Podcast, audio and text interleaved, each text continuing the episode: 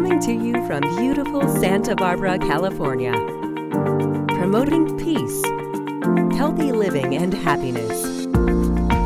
It's the Peace Podcast with host Barbara Gann-Mueller.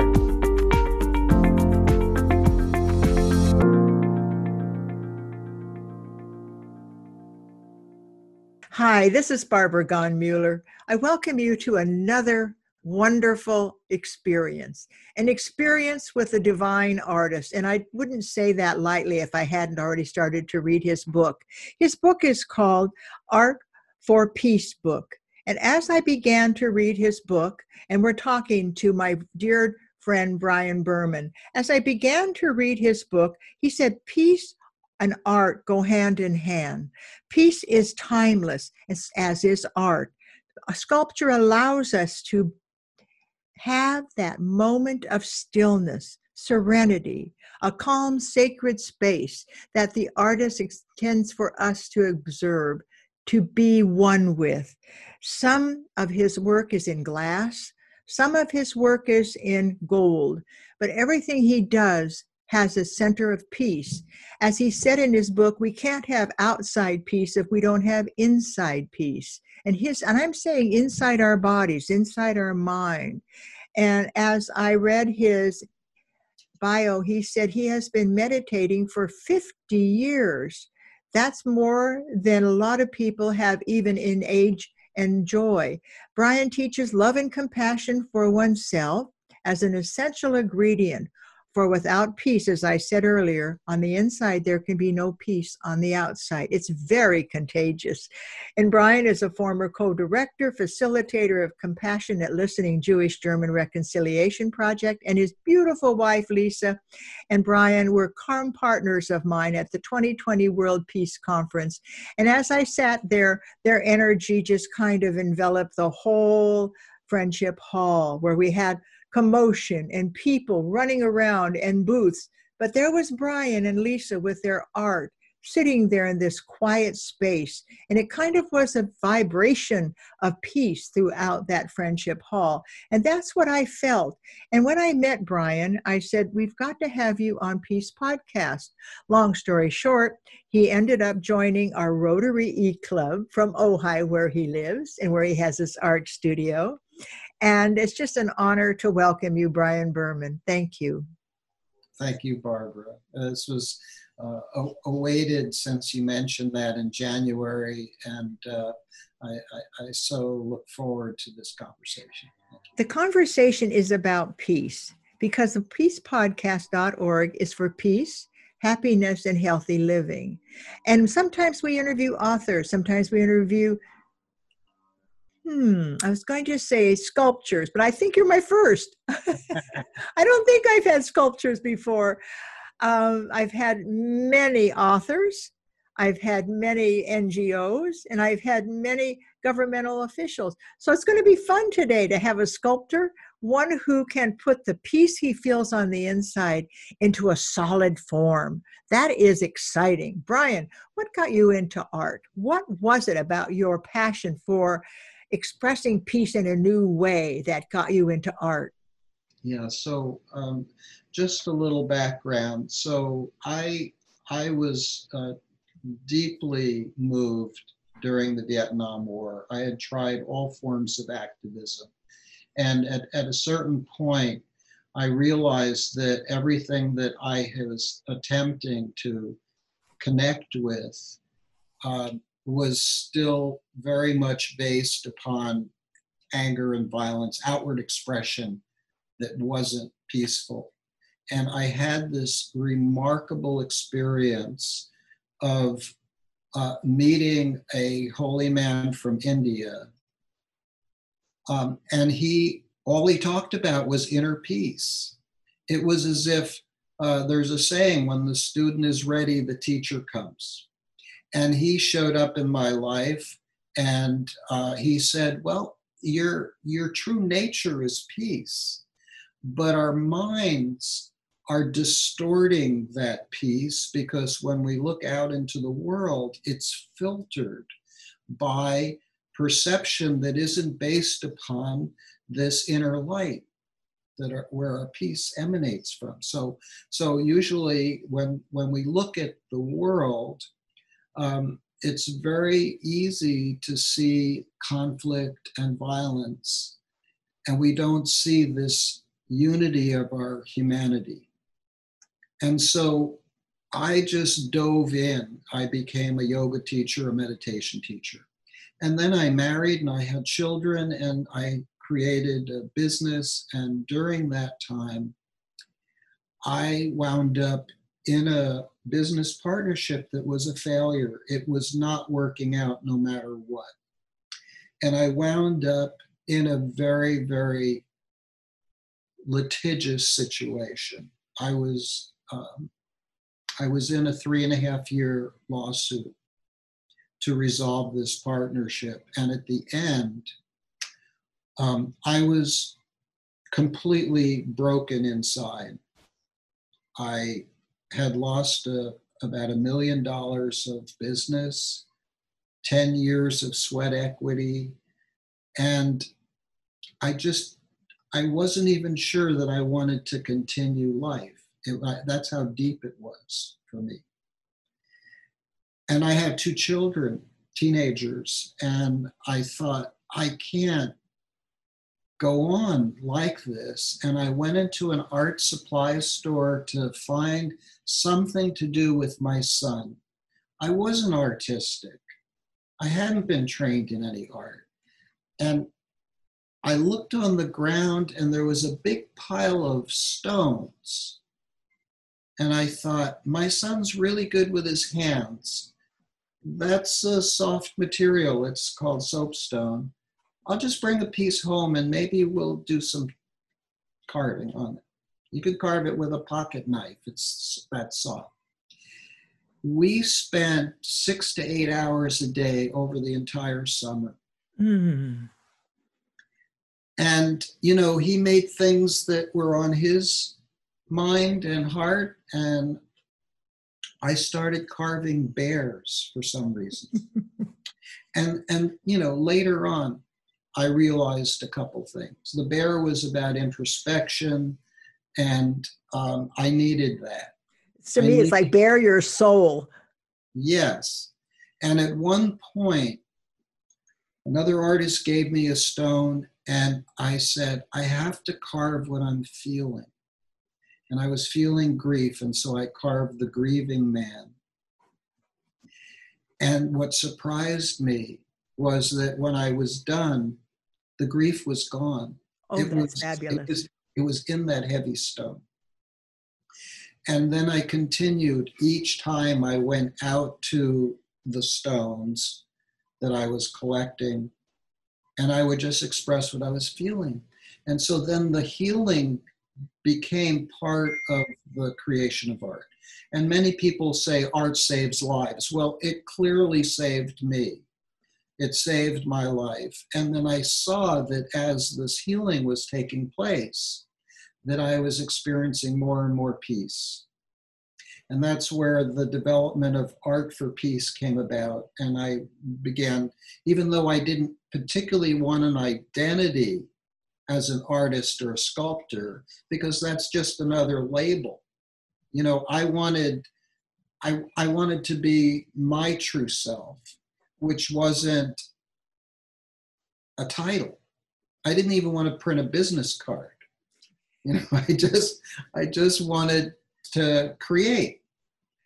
And so, but eventually— Isn't it funny how God put you in the right place? That yeah. You went into that art shop and without any real reason, but God just guided you. And I think you were listening to the whisper of your soul. Yes, Barbara, this is so important, because I'll share how it later showed up with the compassion for oneself, listening inside, because here's a very quick story. This teacher from India that I studied with, in 1970 or 71, he told the story of meditating in a temple and hearing an argument. The argument happened to be between the deity and the hearthstone. The hearthstone was complaining that it wasn't receiving any of these flowers or fruits or anything. The people would just come and they would stand on it, and then they would adore the deity. And the deity said, you know, we both came from the same stone yard, but I suspect that when the sculptor put the hammer and chisel to you, you resisted, you complained. He said, but when he struck me, I trusted that he must know what I am to become. And so I took each blow with this sense, he is going to reveal the best of me. And so umpteen years later, 20 some years later, there I am. And because sculpting is subtractive, I saw that I was releasing aspects of myself that weren't my essence. These were behaviors, cultural conditioning that I could let go of. So I was carving away what I'm not. That is absolutely startling to hear you say those words, because I truly believe that we have a calling, but it's so deeply woven into our anger, our pain, and the things that aren't working, that the calling is saying, help, help, help me out. And all of a sudden, you discovered a way through the stone and your art to let that calling be blossomed without any fanfare. It just happened. And you became a new human being. That's what I'm seeing, because I felt when I met you, he's sure a quiet, peaceful man. And this is a chaotic friendship hall. Why is he so peaceful? Why is he so calm?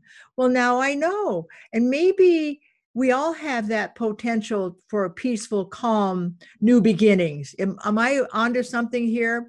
Yes, but what, you know, obviously back in 1970, when I began to meditate, there was this goal of a sense of self-realization, like in Maslow's Hierarchy of Need. Right. The top is self-realization. And so, you know, going through life, you have all these different stages that have to be somewhat in place for you to feel stable, that you... Anyway, I'm just going to back off a little bit. My purpose, I feel, in my life was to help people step up to that next level, that moving more and more towards realization, the self-realization. So in this particular time of my life, you know, I felt lost for a while. But what came about as these, like you were saying, this listening, I would go before a stone and I would just kind of listen. And very often I would have an idea of what it will become. But sometimes the stone would speak to me and say, no, I am a this, not a that.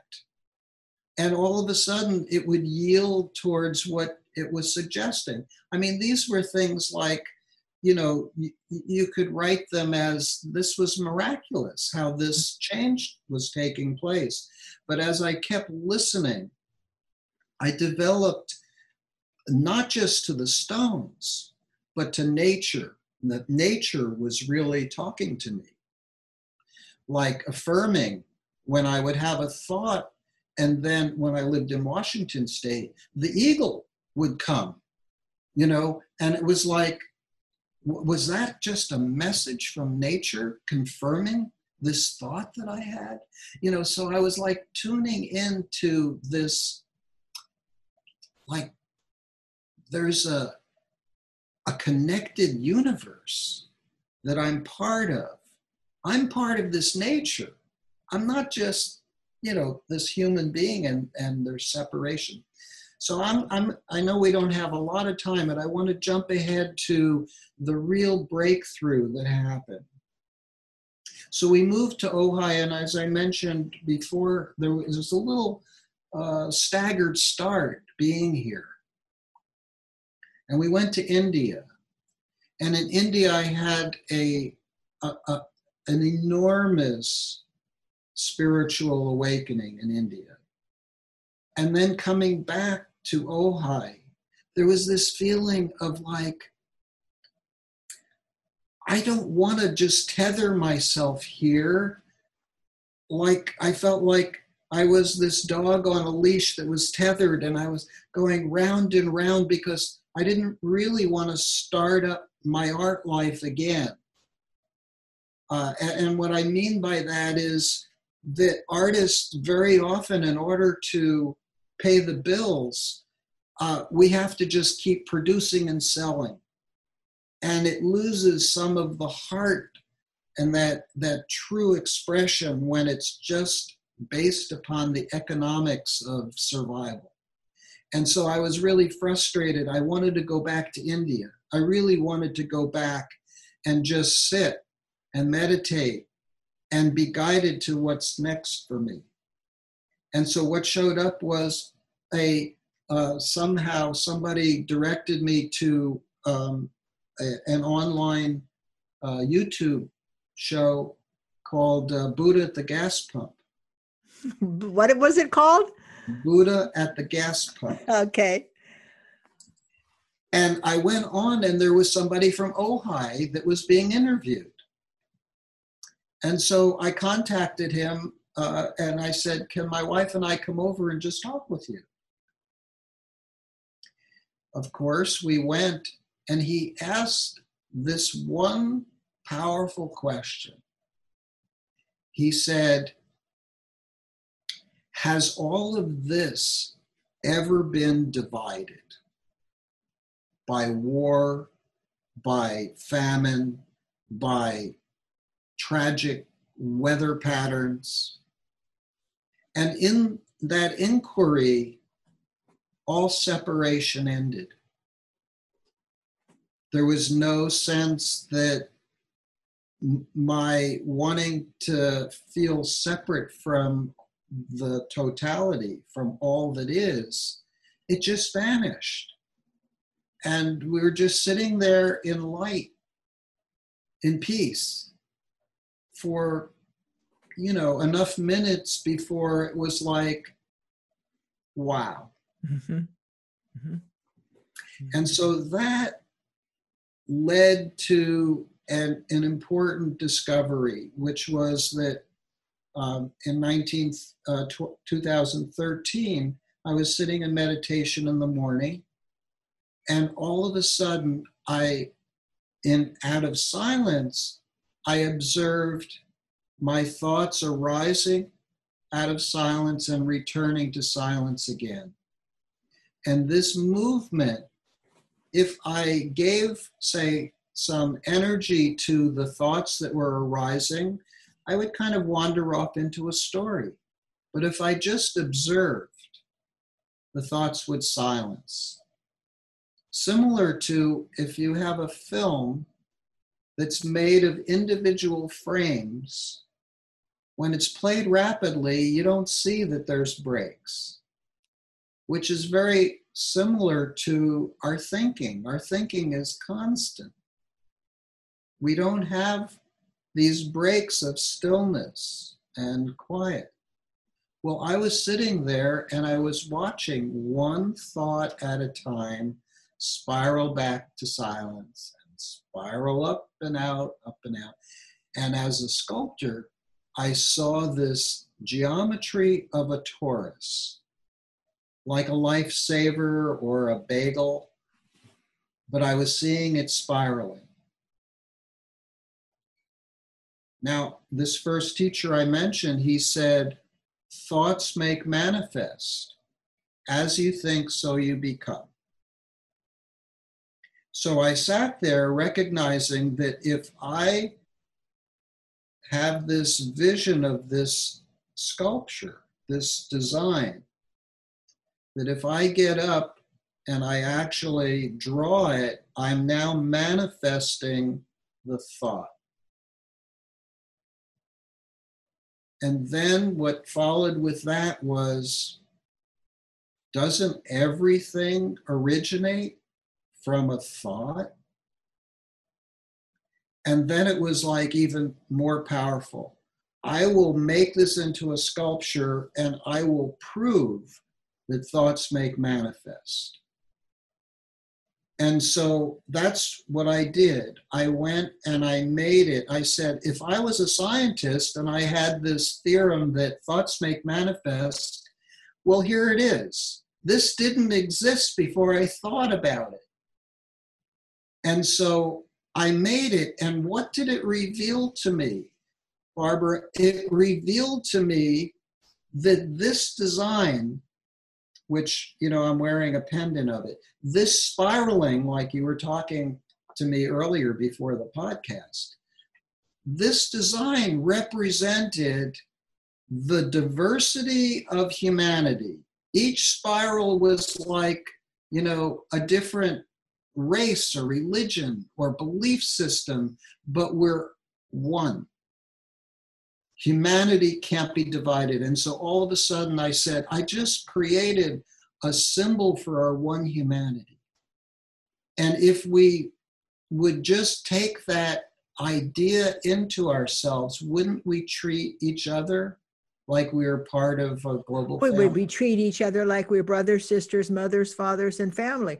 So exactly. On your website, would we be able to go and see this sculpture, since it's a little hard to see right now on your shirt? Yes. I'm feeling a little apologetic. I should have it here in front of me. Well, that's okay. We can go to your website. What website would we see a picture of it on? So the best ones to see it on are, the website is called holosamulets.com. And let's spell that. Spelled HOLOSAMULETS,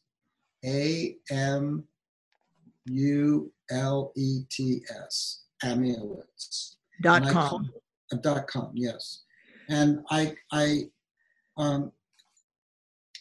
well, Barbara, this design, because I first saw it as the symbol for our unity, I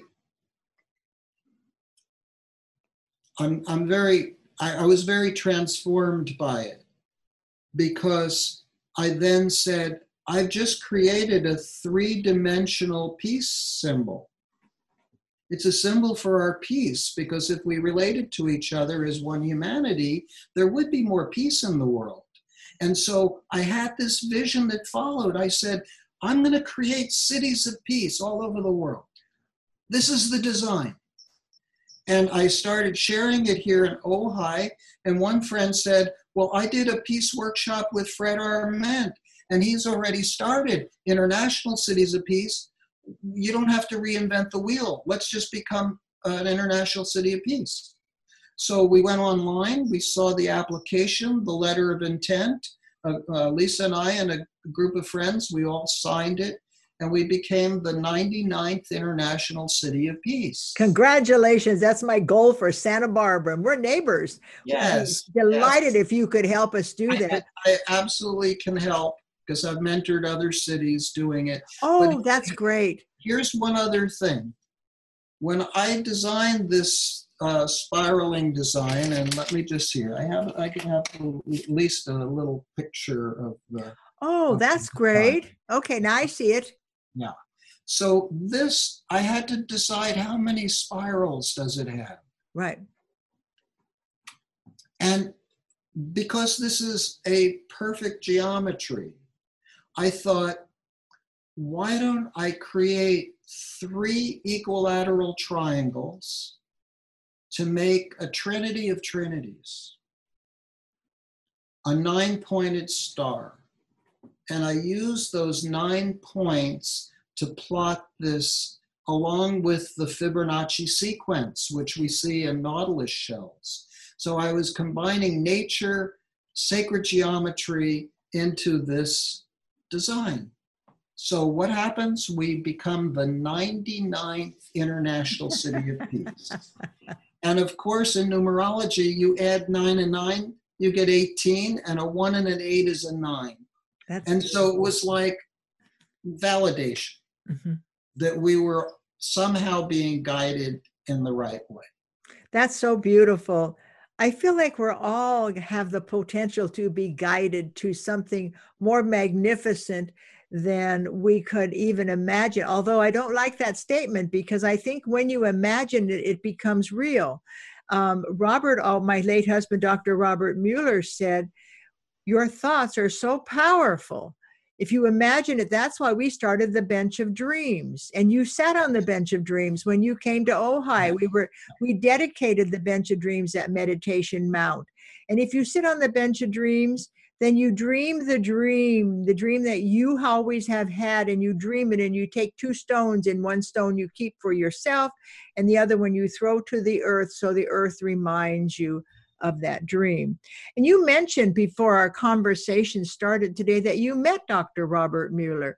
Could you tell me a little bit about that? I think he had the same philosophy that we are one family. All his writing on RobertMueller.org, all his work is about we are one unit, we are one globe on Paradise Earth. Talk a little bit about when you met him. Yeah, so in 1989, I was invited by the organization Global Family to join them on a delegation in the Soviet Union to teach meditation. And so I went with them, and when we came back, they said, well, we've been asked to facilitate at this conference, World Peace and Sustainable Development in Costa Rica. Would you like to be part of our team? Well, of course. You know, so here are 700 peace builders from around the world coming together, and some were great notables like your husband. The Dalai Lama came. Alfred Nobel was there, or one of the Nobels. I'm not sure that was his name. But I was part of Global Family, and Barbara Marx Hubbard, who I'm sure you know because she's lived a long time, and when she lived in San Diego. Very close friend, yes. Yes. So I was part of Global Family. I had created things for Barbara. I created, where is it here? I created this called The Attuner. Mm. Barbara wanted an instrument for peace that could be sounded. And so she mentioned it to me, and I said, oh, well, my former occupation, I was a product developer. So I said, I'll make that for you. Yeah. So anyway, so we were there, and I wish that I could remember the exact words, but your husband took every aspect of education and talked about the new paradigm of how we have to educate our youth, how we have to learn this new way of being together. It was so inspiring because, you know, I mean, I raised children, and I knew that we were conditioning to a way of life that was really based, especially with our competitive nature, to be in conflict with each other. It wasn't supportive. And my feeling was that if we love and support each other, we will do great things. We'll do greater things than if just one person gets pushed up to the top. Yeah. So he greatly inspired me. And then going to the University for Peace and hearing how that began. Fortunately, just a couple years ago, my wife and I went back. And just saw how the colleges, the university is expanded since back then. Since '89. We live right up the hill from the University for Peace. We bought all the property next to it to save that property for future generations. We've never built on the property. We lived in an indigenous cabin. And I felt honored to be there because the University for Peace was at the bottom of the hill. The Peace Monument, a spiral by Teilhard de Chardin, was in the Peace Park with all the peacemakers from Costa Rica. And you'd walk up this spiral, and then you'd walk down the mountain and walk up the hill. And that was our little humble cabin. And that little cabin sometimes would be too hard for me to imagine living in very long, because it was really an indigenous cabin. And then I would remember the prophecy of Mount Rasur, and it was said that from this mountain, peace shall go to the entire earth.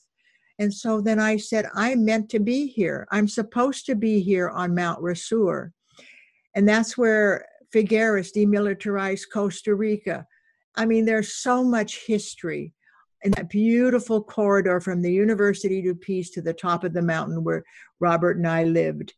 And we lived there, and we, you know, when I would get down in the dumps, I would just say, I'm going to create a Monet garden, and I would plant more orchids, and I would try to beautify everything, and it would work. But I'm just so delighted to meet you and let our viewers know you, Brian Berman. Thank you. Our histories are intertwined. There's no way you could have gone to Meditation Mount without sitting on Robert's bench, coming to Ojai, me going to meet you at the World Peace Conference 2020. The spirals of our life, and I wish people would just stop and say, what kind of spirals are they involved with? What is happening in their life? I feel like every one of us is in the right place at the right time. And it's for us just to be open to what happens. Are you finding yourself becoming more open as you meditate? Yes. I mean, I'm basically connected to everything. I mean, my meditation practice changed dramatically. From the beginning, I was doing seated meditation. Then I had another teacher who said, no, you need to start an active meditation. Take that same awareness that you have when you're seated and just surround yourself with awareness.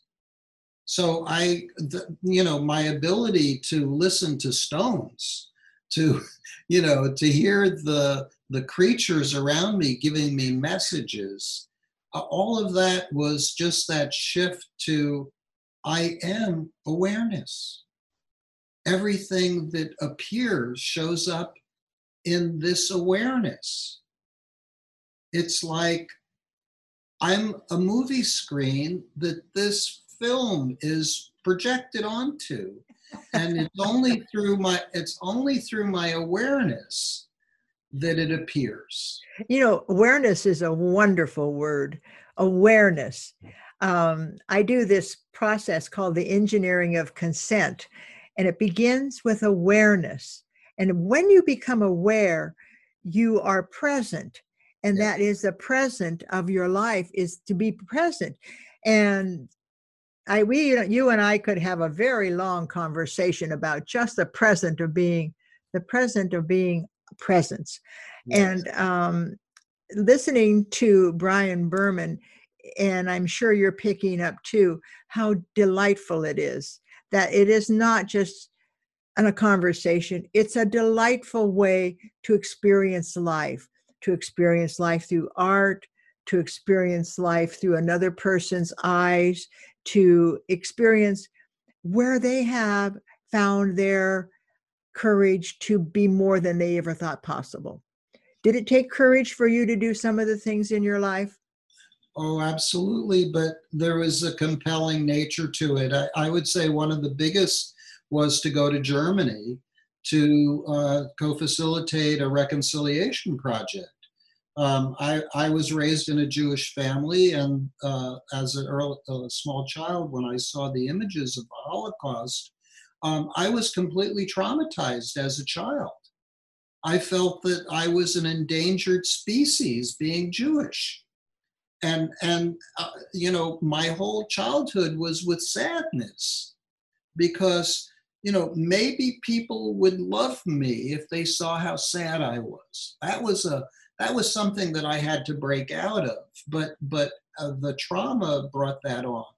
And so I started after 9/11, I started a compassionate listening group, because in my community up in Washington State, my friends were divided. You know, I had veterans who were arguing with my peace Nicks, you know, that wanted a different strategy. So I started this practice group to teach people how to listen without judgment.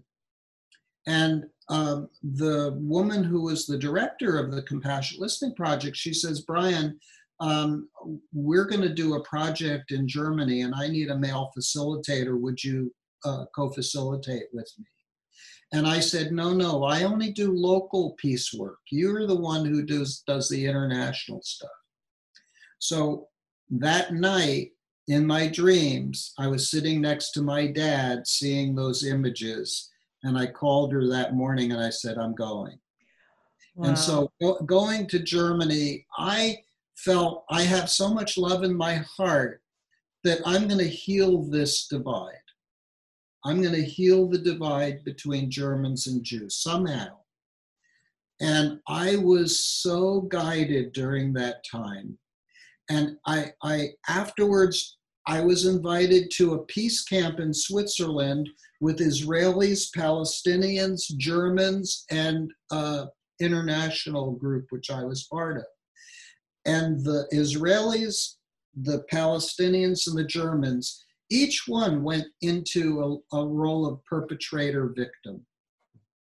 It was just fascinating to see how different they held their histories. But I was part of the Peace Builder International group. And so we came to a place of deep understanding and bonding as a human family. But I know we're running out of time, but I got invited by one of the participants to visit them in Berlin after this peace camp. And that was Lisa. Mm-hmm. And I went and I visited her in Berlin. And we fell in love, and what it was the birth of this child called reconciliation. Mm. You are just a miracle. You're just a darn miracle. You have been open to the universe, giving you all the love you didn't have as a child. You've been open to feeling the joy of sculpture. Each of us has a story to tell. And your story is so compelling, it's enough to write a book, right? I think you've already done it. And the book is called The Art for Peace Book, and I'm sure there's much more to it than that. But I am just blown away again by the depth of perception that you have carried with you. Even as a child, to feel that terrible peace of sadness that you get as a child. You get that sadness, Look at that. Brian Berman, Art for Peace. What a beautiful sculpture, Brian. I'm so glad you pulled that in. Yeah. Brian, I'm going to give you time for the last word here, and then I'm going to thank our audience for joining us for another Peace Podcast. What would you like to say as we finish this little time together? Well, thank you. Thank you so much for this time. And I certainly look forward to us getting together. I'll come absolutely. So one of the things that I say in my book is, peace is the power within each of us. Yeah. So peace is a treasure that we each contain. And it's really up to us to quiet the mind and connect with that peace. And I have a little booklet here as well that I made called Break Free from Your Monkey Mind, 5 Steps to Inner Peace.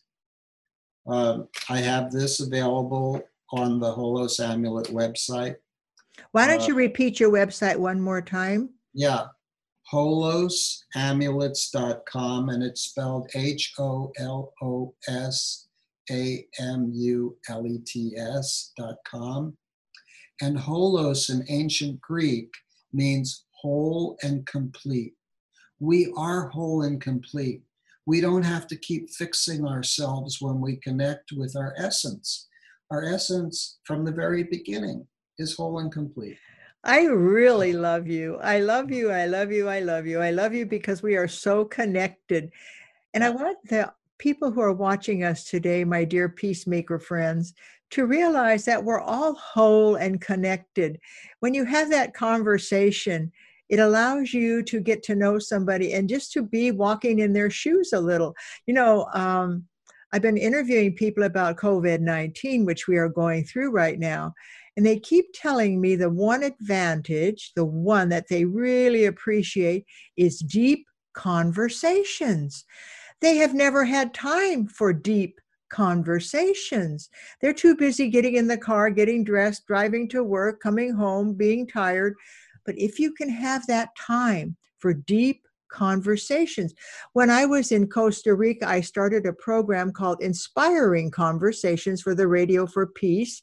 And I loved it because I would interview the founder of Gallup, or I would interview Jane Goodall, which is also on Peace Podcast. You may enjoy that, Brian. I have on the Peace Podcast, I have a blog, and I have in the archives, I have the interview I did with Jane Goodall in 1999 at the Hague Appeal for Peace, at the 100th anniversary of the first Hague Appeal for Peace.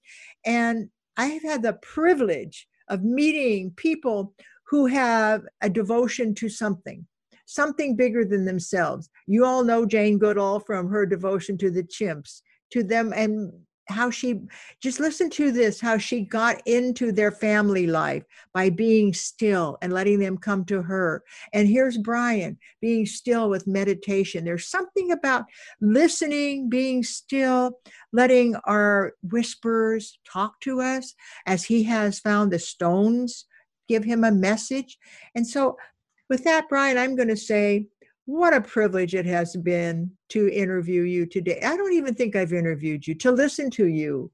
That's what I do. I listen. I caught your soul today. Thank you. Thank you, Barbara. And I look forward to our connection through the Rotary E-Club. And I'm not far away. So let's... Have you been a speaker yet on Rotary E-Club? No. Nope, you're coming up. You're going to be on, now that I know who you are. All right, this is Barbara Gann-Mueller, and you're on peacepodcast.org. These are such powerful moments we share with you, and I thank you for being here. And I want you to just pull your friends together.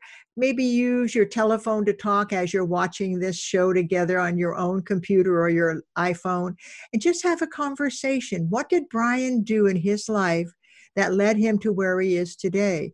What is that feeling of being open to the universe, going into an art store and finding the stones and thinking, my son and I could do something?